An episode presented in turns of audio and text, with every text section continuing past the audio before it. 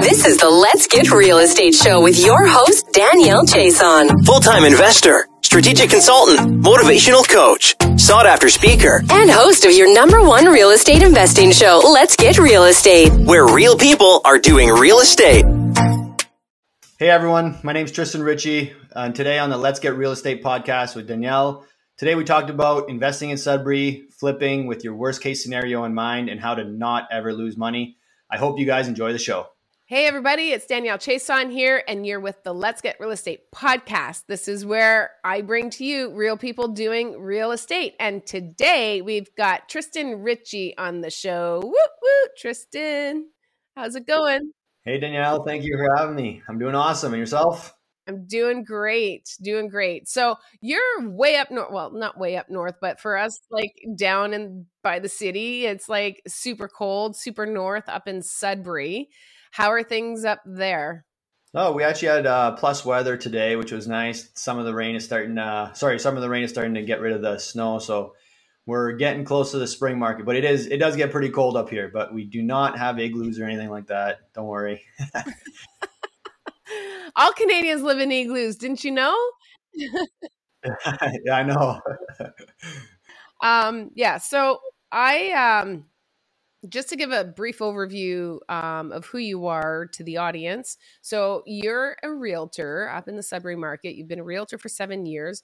You're a realtor investor, and what that means is actually let me reframe that. You're an investor realtor, and I say that in that order because you started investing first before you were actually a realtor and as much as uh, being a realtor gives you disposable income for your daily cash and help support you, your big focus really is on investing. And I love that. And you're always giving back to the investing community. I saw you recently speak at another event that we were both at. Uh, I, I, think we both spoke at that event actually. And yeah, had a lot of fun. So always giving back and helping others. So welcome to the show. I'm happy to have you on. Thank you. I'm super excited. Yeah, so why don't you just tell our audience so they can get to know you a little bit about how you got into investing and how you got into real estate? Because ultimately, you went to school for commerce and business, and now you're not doing that at all. So tell us how you got here. Yeah, so it, it really all started um, when I was in university. My dad uh, started buying properties. Uh, he's a university prof and on the side, uh, in the evenings, he'd work on properties. I would go to showings with him, bank appointments. And he was like, I remember him explaining the concept of refinancing. So that's when it really clicked in my head. I was like, that is a crazy concept. And you could really use this to scale and, and, and make some money. So in my third year university, I bought my first property, which is really what motivated me to get into real estate eventually. And so at that point, I was living for free plus making 600 bucks a month. At that time, real estate in Sudbury was quite cheap. Paid 210,000 for the place, rented each room. And it was, it was a great situation I was in. And then took a year off to do my real estate course because I thought I can help other people do this. And so I got my real estate license. And now I've been helping people invest, a ton of people over the last seven years, and also been accumulating a lot of properties over the last seven years, flips, long term holds, and uh, whatever I can get my hands on that actually my clients don't want, pretty much. That's funny. So there's always opportunity there, even when people think there aren't. yeah, exactly. You got to see it though. Yeah, you got to see. You got to get out there and see it. That's and not only that, I think it's really important to have an investor friendly realtor on your team. And so the fact that you're investing, you totally understand the numbers, you understand what an investor needs to look at and the investor perspective in order to make a deal work. So I think a lot of uh, new investors who are getting into real estate don't realize there's a difference between an everyday transactional realtor who works in the mm-hmm. retail market versus an investor friendly realtor. Do you want to just explain that a little bit and what the benefits are? Yeah, there's an investor friendly realtor. You, you really need to understand the vision of what people are trying to build, right? And a lot of people, there's different strategies. Obviously, everyone has their own way of doing things. The buy and hold, the big one that we've been seeing um, that you talk about in your podcast, like the BRRRR strategy, right? Pulling all your money out. Uh, the the regular realtor that's dealing with just single family homes most of the time doesn't understand the concept of that. Like, why would you want to do that, right? But it's it's to get to scale really to get to where you want to be, your financial freedom at a faster pace, and understanding that and the way the numbers work, certain properties work better because of the the type of work that needs to be done to reach those ARV values after repair values. So working with a realtor that understands your vision and can work with you to build it is is very important. And I enjoy it, right? It's fun. well, and I think investor realtors do enjoy it more than just regular realtors who are just doing a job because it's uh I, we we love crunching the numbers and finding good deals. So, and, and honestly, you learn a lot from my buyers as well, right? Some of them have different strategies that they bring to me. And I'm like, oh wow, that's super interesting, and I can bring that to my other buyers or myself in the future.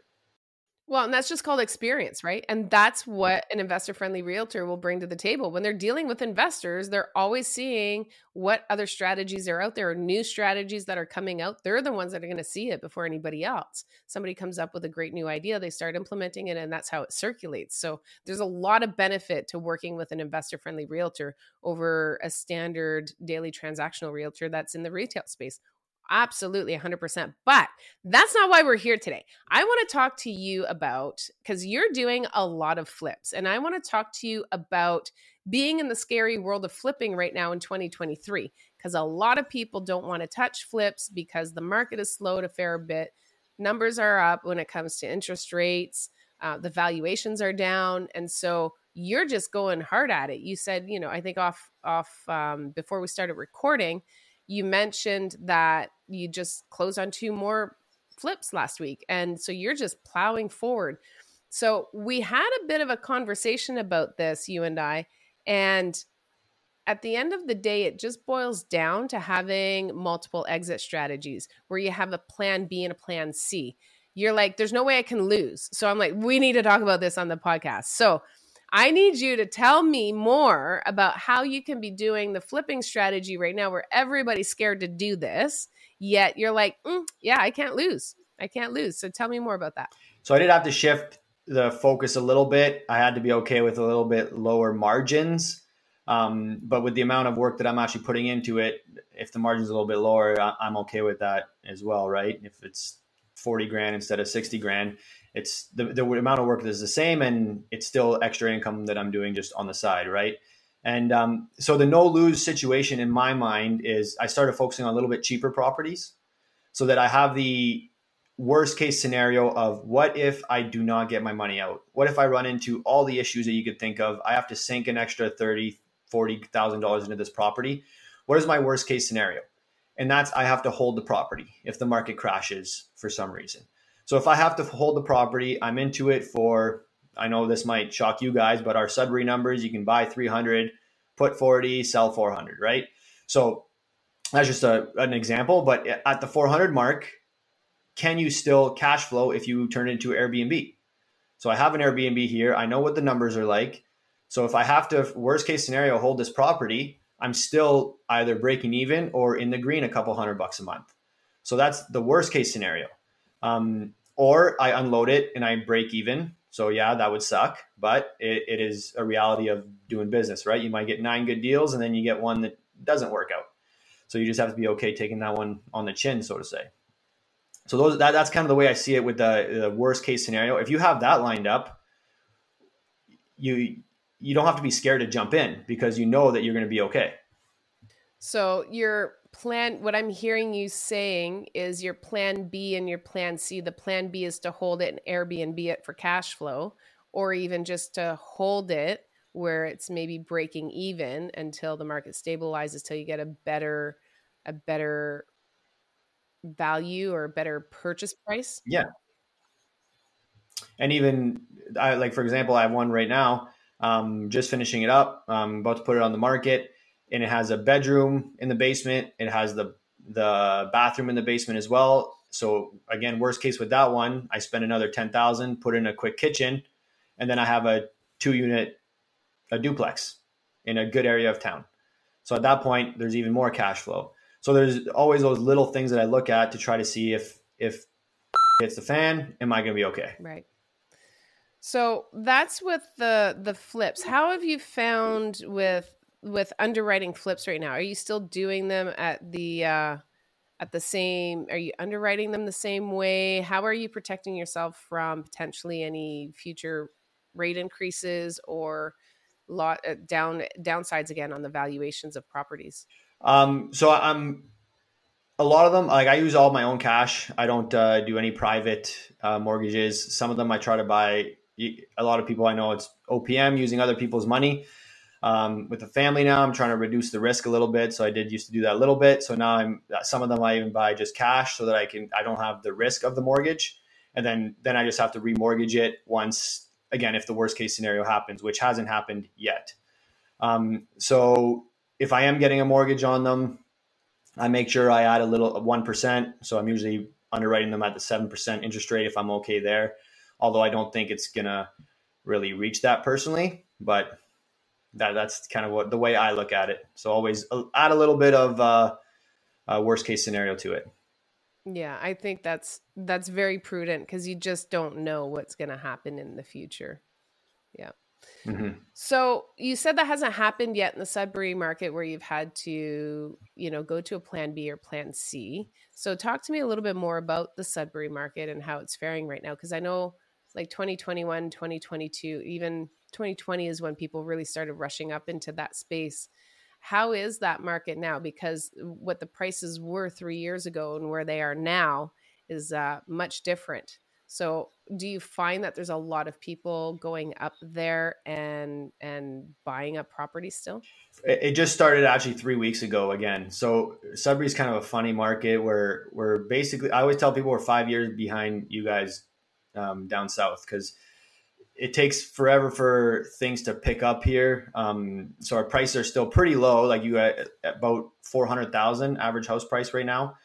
Uh, we had dropped from just over five to about the 380 mark during the really slow period in December, January, and then the last three weeks, believe it or not, it's just been zero to a hundred. It's things are going, everything's holding offers again here in Sudbury. Uh, multiple offers on everything there's not enough sales in Sudbury. Like our, a day, sometimes we see five, six in all of Sudbury. So you can't really do an average that would be accurate because one two million dollar house could skew the whole thing. But from a experience, like a realtor that does a lot of business, I feel the average house price has jumped about thirty thousand um, in the last three weeks, just in the amount of buyers that are starting to feel comfortable with the market and the interest rates. Right, that's crazy. I think with the spring, you know, it's back to being more of a balanced market. I feel like everybody's like, oh, like, oh, the market is so slow. Well, things are still selling within 60 days. And that, you know, a balanced market is is 90 days. And so uh, I, I really feel that we're just kind of more in a balanced market. And then in the market that we had before, we didn't see the trends when we were selling stuff. It was a high, high, hot sellers market and the trends were i mean we were selling houses 7 to 14 days. So like there was just never any downtime throughout the year but now i think we're kind of back into it was a slow winter for you realtors. It's been really tough for realtors and mortgage brokers. Um, now we're going back into spring and there seems to be a bit of a spring buzz going on right? Oh definitely definitely.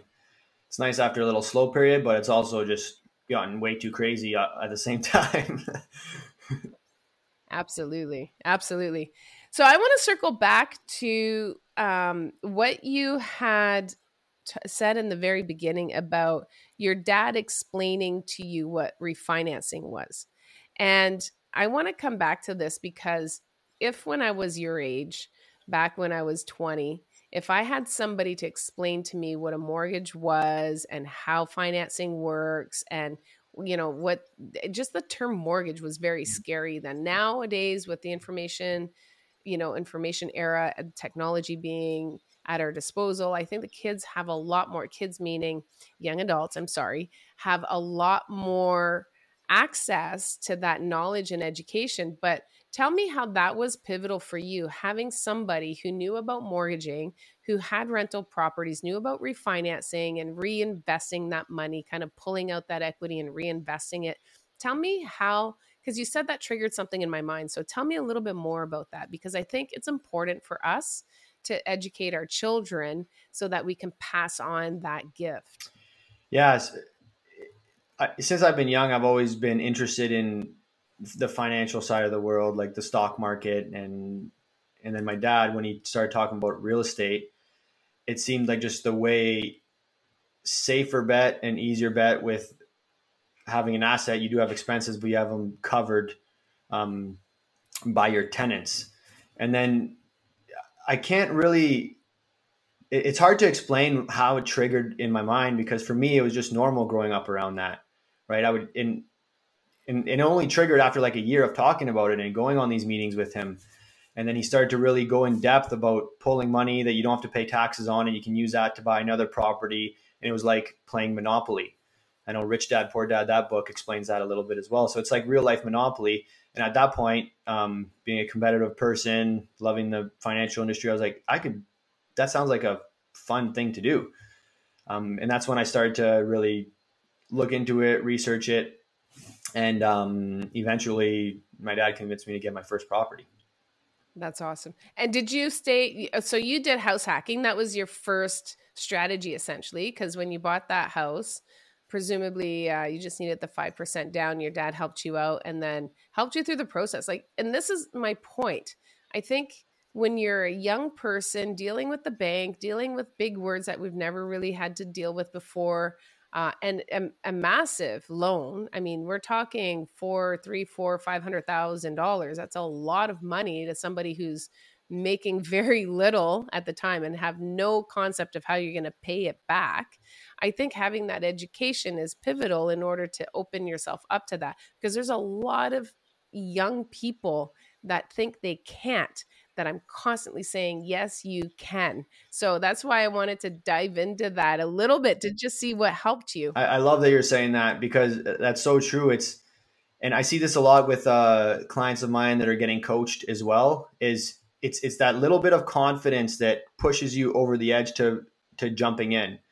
Because now after being in it almost ten years, you see, you look back at your deal that you were super scared to jump into, and you're like, wow, that that really there was it's like anything in life right? You look back you're like oh why was i worried about this girlfriend at the time or whatever it was or at or your first property man i was so nervous to buy it. Like am i going to make these payments? What if this happened what if that happens?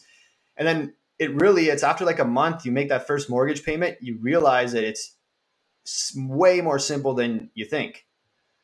Or after two months you make your payments you're like okay this is actually a little bit easier than i expected right? Worst case scenario i cover some of the costs with my my income. But I agree, it's searching out uh, experienced people that can maybe mentor you, like you said. Listening to podcasts like yours is awesome because it gives you that confidence to just take that leap of faith and jumping into it. Because I don't, I don't really know anyone that has long term lost in real estate. Actually, I don't know anyone. So it's understanding that as well. I think. Yeah, it's and it, of course it's understanding. You have to understand the process. Once you understand the process, then you have the confidence to follow it through. But when you don't know what you're getting into, so the problem is a lot of a lot of these young people, you know, they they don't have that exposure that you had with your father. And so I just want to encourage anybody who's listening to the podcast right now, if you're that person and this identifies with you, keep doing what you're doing. Keep consuming information until it becomes clear in your head on the process and then it's not so scary anymore. And it's really never as bad as we think it is. Exactly. And there's there the investment community that we're in like where we spoke at um, a couple weeks ago it, everyone's so helpful. Like there's so many deals for everyone to have. Obviously there is probably a little bit of competition but at the same time these people love getting together for dinners for lunches for these events and just talking to each other and learning from each other. So if you just get involved in some of these, even just on Facebook groups or meetups in your city, people love to talk about real estate that are involved in it, and you can learn a lot from those people. Absolutely. So I'm gonna start wrapping up. Um, we have a couple of like last minute questions that we like to ask because I'm curious for you now that you're you're doing the flips and of course you're doing the realtor stuff and that's you know your everyday job. That's kind of like your job and puts food on the table for you. With the real estate stuff what is the next steps for you? I'm i'm currently going through a rebranding where um, i'm go- i have a team. So we're three agents two admins and um, we're going to start to expand a little bit out of sudbury. So we're going to have the use use our systems to grow. And our next stop is Manitoulin Island, which is very close to Sudbury, still our board. Um, we'll just have an agent out there, and then we're looking to slowly expand and try to be in the north a little bit more because I know people coming up to Sudbury, we're kind of the hub of the north, but North Bay, Thunder Bay have all been pretty popular during the pandemic because of our affordable prices. Absolutely. Yeah, definitely still affordable. And the, um, so you want to dominate the north. That's what's next for you, is what I'm hearing. yeah. That's awesome. I love it. Love it. Love it. I'll be here cheering you on as you're doing that. Nice. So, what what would you tell your former self if you had to go back and uh, you could you could tell give some advice to yourself? What would you go back and say? Definitely be more confident in your decisions. So, like we were just talking about, even uh, like I'm I know I'm super blessed to have had someone in my corner kind of pushing me.